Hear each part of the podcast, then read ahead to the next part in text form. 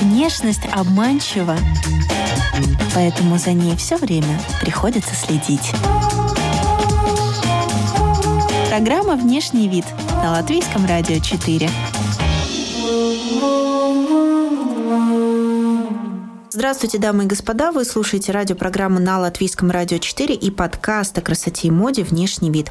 Здесь мы изучаем влияние внешнего вида на все сферы жизни героев и отвечаем на такие вопросы, о которых вы раньше даже не задумывались. Приглашаем и вас окунуться с нами в этот интересный опыт.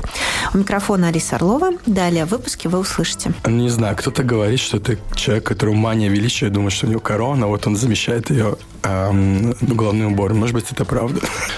У меня в основном подписчица женщины, 70%, и я могу реально рассказывать про шампуни. А, я договорился о встрече с пластическим хирургом, который занимается липосакцией. Она посмотрела на меня, сказала, да, все можно сделать, сделаем.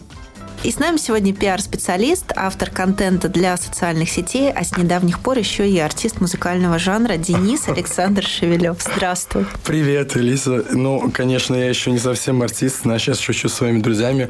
Есть такие как бы recording artists, которые записывающиеся, есть перформер, которые выступают. Вот чтобы мне выступать, мне еще нужно потренироваться, конечно, над своим вокалом.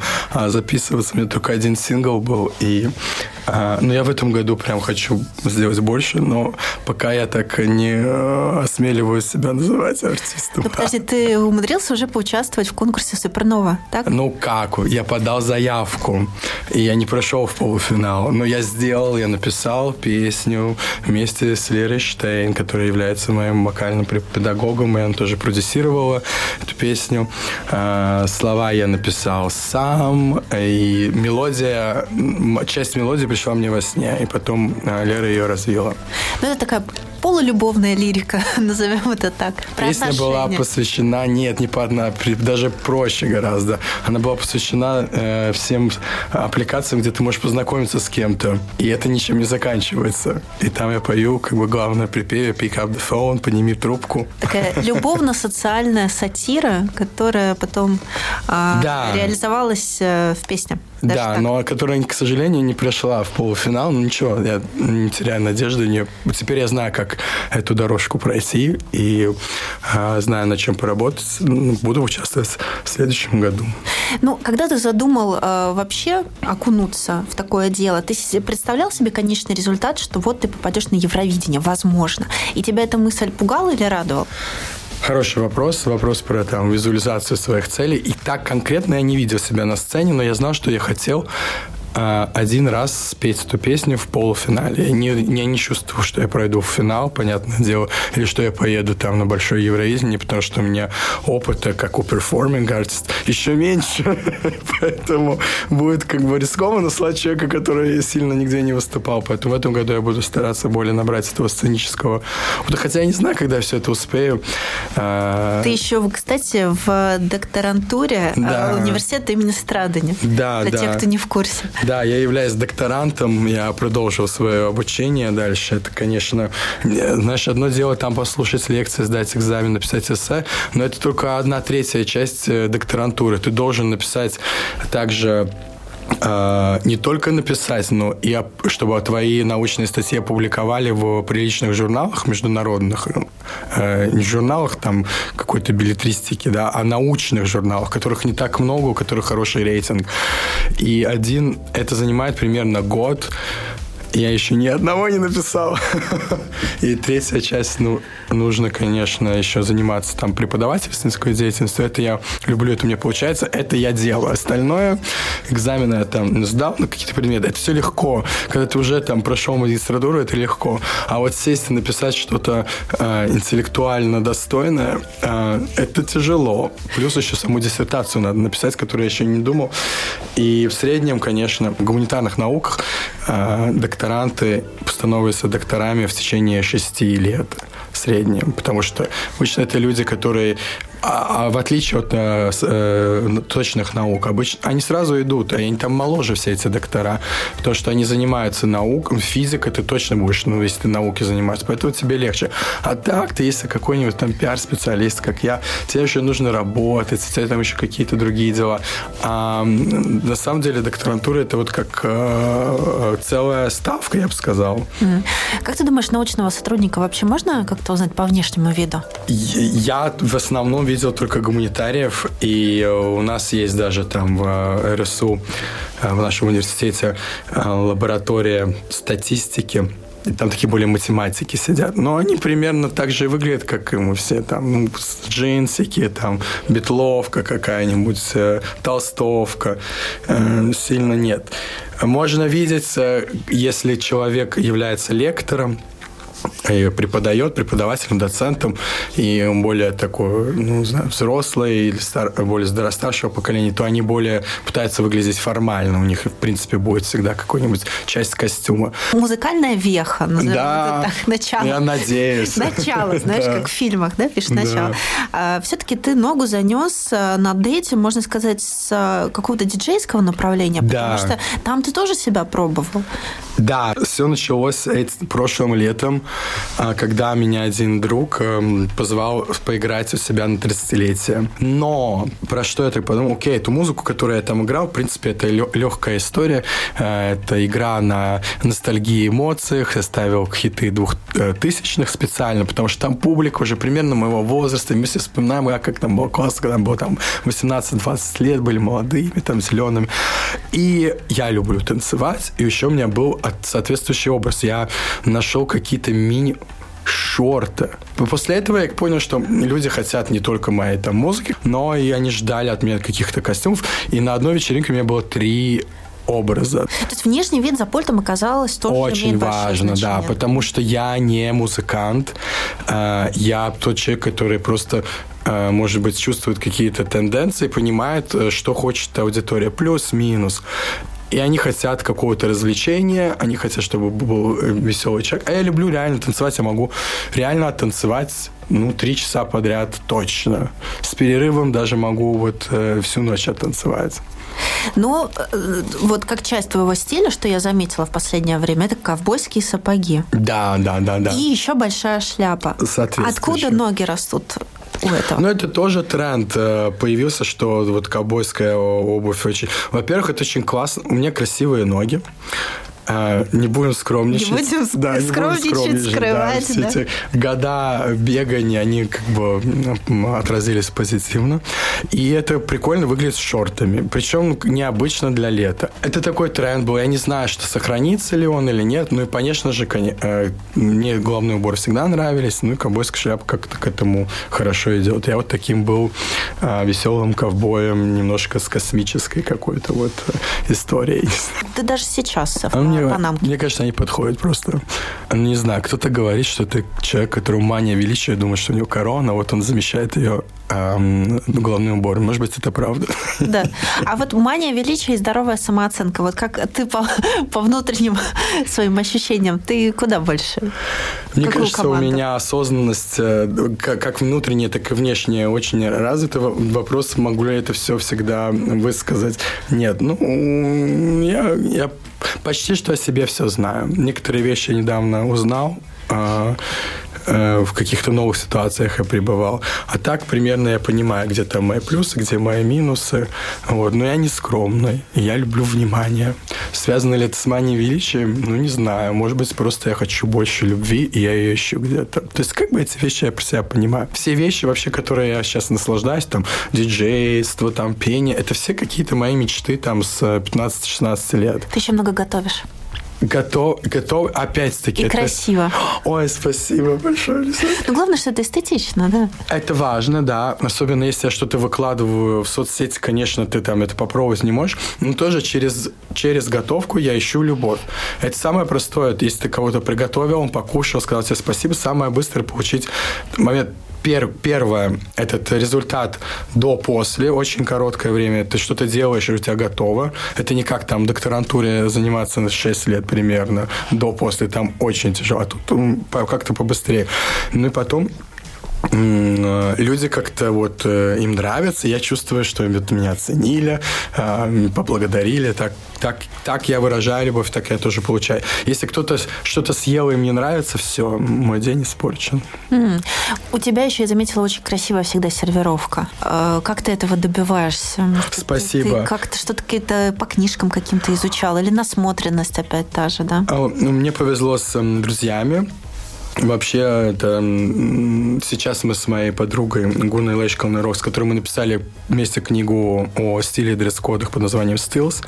А, работаем над второй книгой, которая будет посвящена больше как принимать гостей, как сервировать стол, как готовиться к праздникам, как сделать праздник и развле- развлечение в широком смысле своего близкого круга у себя дома. Ну вот, и она реально любит это делать. Я это помогаю на протяжении, не знаю, там, 10 лет. Я уже насмотрелся, я уже что-то сам уделаю. Мне это нравится, э, но это прикольно. Мне кажется, что я в каком-то моменте за осложнение жизни чтобы сделать ее более как-то сложной, интересной, а не так вот там, значит, у нас одна ложка и все, мы есть. Да, иногда я так делаю, но когда я принимаю гостей, я пытаюсь как-то сделать специальный... Если я... Сервизы и цветы обязательно да, главе да, стола. Да, да. Потому что жизнь, она ужасная вообще, некрасивая. И в наших силах ее как-то упорядочить и сделать привлекательной. Так, мы сейчас тоже за такое приятное, интересное усложнение. Вот у нас есть импровизированные такие карточки, я к тебе Ой, поближе подвину. Давай. Это дополнительные вопросы. Дополнительные вопросы. Я тоже не знаю, какой ты вытянешь. Вот тебе просто нужно вытягивать и а отвечать. у тебя гостям всегда одни или ты их готовишь? Это у нас премьера. Премьера, хотя, ура! Хотя все эти вопросы у нас раньше звучали в форме блиц, ну, давай с тобой сейчас так Ладно, проэкспериментируем. Окей. Если надеть красное, то что? Красный цвет очень классный, редкий. У меня его в гардеробе практически нет. И я вот недавно заметил, я работаю в большом офисе, у нас там три этажа, разные люди, все из креативной какой-то. И, и там один парень начал ходить с красным кардигане. И это сразу так вау. У меня тоже когда-то был красный кардиган. Поэтому, если надеть красное парню, я бы посоветовал какой-нибудь трикотаж, можно даже что-то из шерсти, свитер. Дамам всегда красное легко, это можно сделать с маникюр или помаду. Существуют вообще некомплементарные цвета? Я думаю, что и существуют некомплементарные оттенки конкретные. Цвет э, можно любой подойти. Главное, какой-то, чтобы было полутона хорошие, подтона, оттенки. Можно всегда найти. Я не очень верю в эту теорию там зимы, лета, весна. Не очень верю. Там есть какие-то моменты, где просто окей, тебе там не подходит, но если ты поменяешь цвет своих бровей, и волос, тогда тебе это подойдет. Так, следующий вопрос. Нравишься себе больше сейчас или в 20 лет? А, я себе, ну как, знаешь, что я почти что пришел к тому, что было, два, каким я был 20 лет, э, более спортивным, подвижным э, человеком. Но сейчас, конечно, себе больше нравлюсь. Вот я реально, я иногда смотрю в зеркало, потому что я где-то последние три года занимаюсь там своим э, телом, я хожу на спорт, я занимаюсь в спортзале, у меня есть тренер, я наконец-таки начал заниматься своим здоровьем, думать о питании, и это как-то все вот складывается в более приятное отражение в зеркале. Так что да, ну и плюс у тебя есть какой-то опыт. Когда мне было 26 лет, я думал, какой офигенный. Но на самом деле я был ужасно заносчивым мальчиком э, с большими амбициями и с не очень понятными результатами. Так что сейчас мне более прикольно. Сейчас больше результатов и меньше заносчивости получается. Наверное, да. Как... Ну, посмотрим. Когда у меня будет сикспэк, тогда, может, я превращусь опять в этих вот ужасных людей. Ну, вот часть твоего, часть твоего образа, такая неотъемлемая за последнее время, вот сколько я наблюдаю, это, конечно же, твоя прическа. И видно, что ты очень ухаживаешь за волосами. Ой, ну спасибо. Отращиваешь, ухаживаешь. Комплимент. Вот э, расскажи, как, почему к этому пришел? Не бывает же так, что проснулся в один момент такой, все, буду волосы отращивать. Ну, так можно проснуться, но они у тебя от этого не вырастут. Это тоже процесс. В принципе, я в восемнадцатом году а, как-то увидел какую-то фотографию какого-то парня с длинными волосами и подумал, что я так тоже хочу. Я это анонсировал своим друзьям. Они подумали, что я куку, что мне это не подойдет. И сейчас они оказались неправы, они сами сказали, что классно подходит. Ну, это я потом уже нашел вот эту вот историю там Ренессанса, которая мне близка, там, может быть, там, кстати, тоже красного цвета много. Ну, во-первых, я могу отрастить волосы, и это уже они у меня есть, не у всех мужчин они есть после конкретного возраста. И э, как-то у меня их никогда не было. У меня были всевозможные прически, ираке, стрижки ирокезы, и 2 миллиметра, и, ну, всякое. И горшки, и классические какие-то баскат, ну, все что угодно. Длинных никогда не было. И э, вот получилось отрастить. Ну, сейчас я могу рассказывать. У меня в основном подписчица женщина, 70%. Я могу реально рассказывать про шампуни. Работает, не работает. То, что как бы одно дело у тебя короткие волосы. Там, в принципе, тряпочкой протер, все нормально. Да, но шампуни-то, в принципе, как бы работать особо не должны, потому что их задача – это смыть вот этот жир э, с волос. Да, вот, и меня все спрашивают. Меня, конечно, сейчас иду больше блондины, волосы подпортились, понятное дело. А меня часто спрашивают, что я делаю. Я говорю, что я ничего не делаю. Я мою волосы каждый третий день. Сначала было сложно очень. Особенно, когда у тебя короткие волосы, ты всегда, знаешь, то по, по наитию идешь в душ, быстренько намазал, все. А когда и так у тебя э, кожа головы э, понимает, что ей надо же больше производить себума, этого жира, чтобы компенсировать. И когда ты снова переходишь на более редко мытье головы, э, организму нужно примерно ну, месяц, чтобы перестроиться. Тогда у тебя очень жирная голова. Ну вот поэтому можно походить там с шапочкой, с, тюрбаном или косно. И все, чем меньше ты их... И потом что надо мы там волос только корни в основном. Основную длину не вообще лучше шампунем не, не делать. Так что так, читайте инструкции профессиональных шампуней и консультируйтесь со своими э, парикмахерами. Но ты на ночь заплетаешь какие-то косички? Сейчас я начал заплетать, потому что какой-то момент я думал, что они у меня так медленно растут. Потом я понял, что они просто стираются у меня об подушке, поэтому я обзавелся шелковой наволочкой, это помогло. А, это очень приятно, кстати, косички делал. Раньше я делал кичку, я понимал, что я тоже там отрываю себе половину волос. Дальше. Следующий вопрос. Внешность обманчива, поэтому продолжи фразу внешность обманчива, поэтому ей нужно заниматься потому что это может сработать, она может обмануть. Я не знаю, готов ли ты говорить Я на готов, эту тему. Ты конечно, готов говорить на эту тему? Да, потому что, опять же, ты опубликовал э, у себя в соцсетях, что э, посетил э, да. клинику и э, попробовал, по крайней мере, сделать одну процедуру. Там была другая история немножечко. В общем, у меня пупочная грыжа была. Это такая история, ну, которая часто случается, и мне нужно было ее прооперировать, чтобы я мог дальше нормально заниматься спортом и, наконец, наконец-таки сделать себе пресс, о котором я так мечтаю, которого у меня никогда не было. Посмотрим, получится ли. Чтобы это сделать, мне нужно было прооперировать. И заодно я подумал, окей, значит, эта операция делается там, не знаю, быстро, э, от ней э, процесс реабилитации это 4-6 месяцев, ой, недель, пардон, и все равно я не смогу заниматься спортом. Может быть, мне попробовать сделать липосакцию. Потом я позвонил своему хирургу, спросил, возможно ли, он сказал, что не видит проблем. А, я договорился о встрече с пластическим хирургом, который занимается липосакцией. Она посмотрела на меня, сказала, да, все можно сделать, сделаем. Типа результат, типа будет виден. Но это не бы звучало очень убедительно. И эм, я думаю, ну все, ну, буду готовиться, там рассказал друзьям еще что-то там. По-разному люди отреагировали. И э, накануне я съездил в Париж, где я получил очень много внимания от э, местной публики э, разного характера.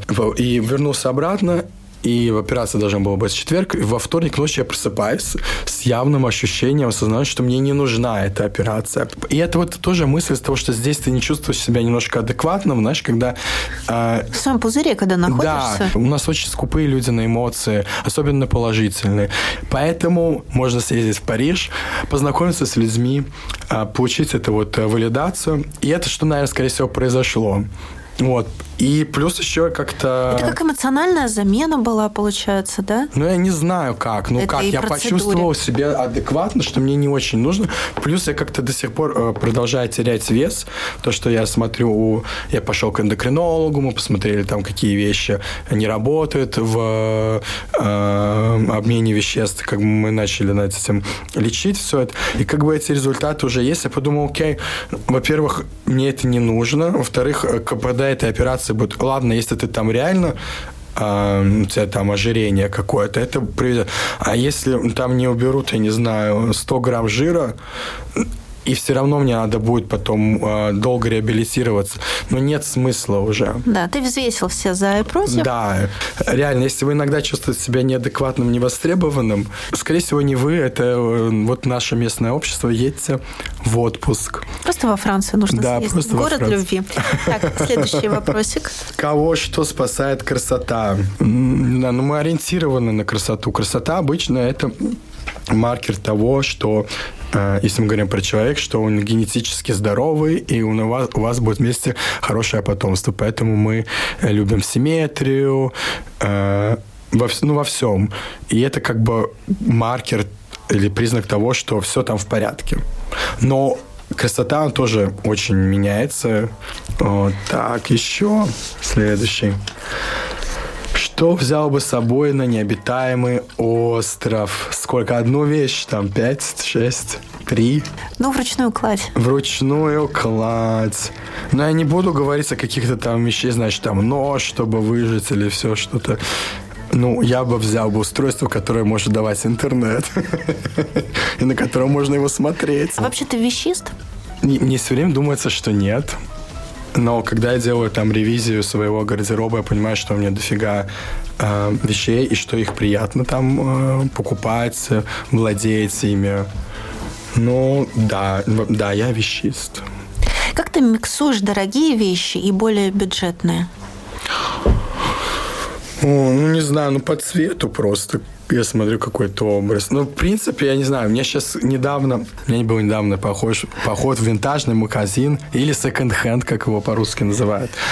И там был день, я не знаю, бывает это или раз в сезон, или раз в месяц, вещи по 50 центов. Я это увидел, я не поверил, я переспросил даже у продавцов, серьезно, или по 50 центов. Он говорит, да, да. И там есть а, классная такой а, вешалка с а, различными пиджаками. Я обычно смотрю уже там на вещь, э, ну, из какого материала она сделана.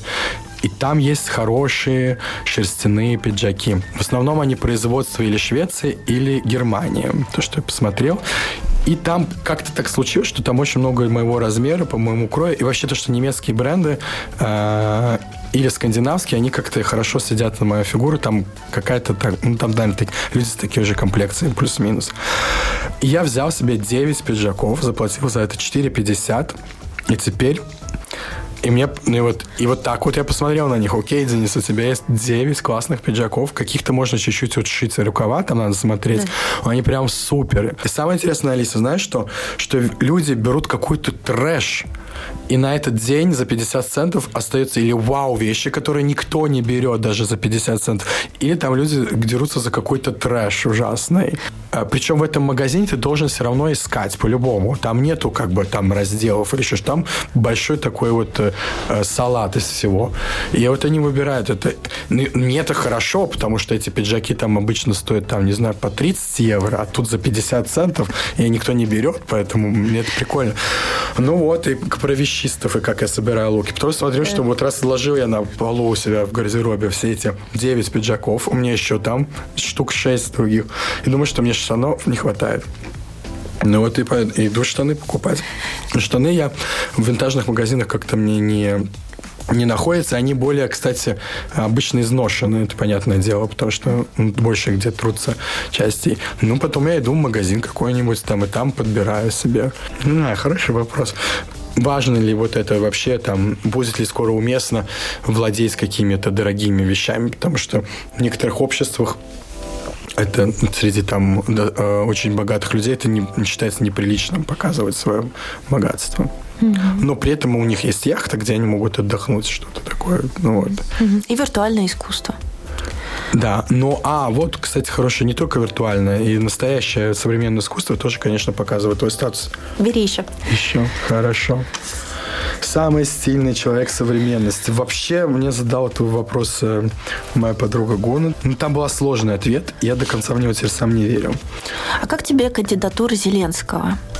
который сейчас задает тренд, э, в том числе и внешнего вида. Вот взять хотя бы его да. луки, да. Э, ну, я не скажу, что он самый стильный, но он реально герой нашего времени, это понятное дело.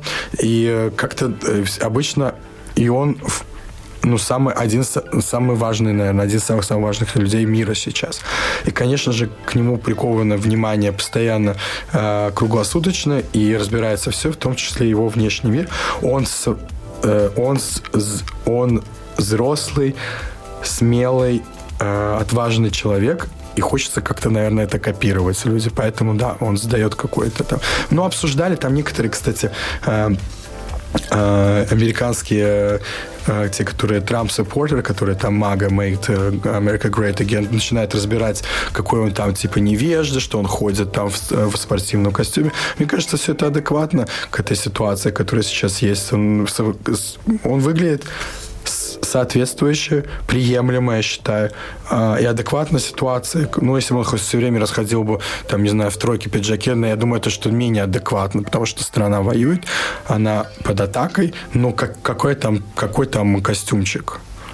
Ему надо, может быть, срочно эвакуироваться сразу. Ну, мы не знаем.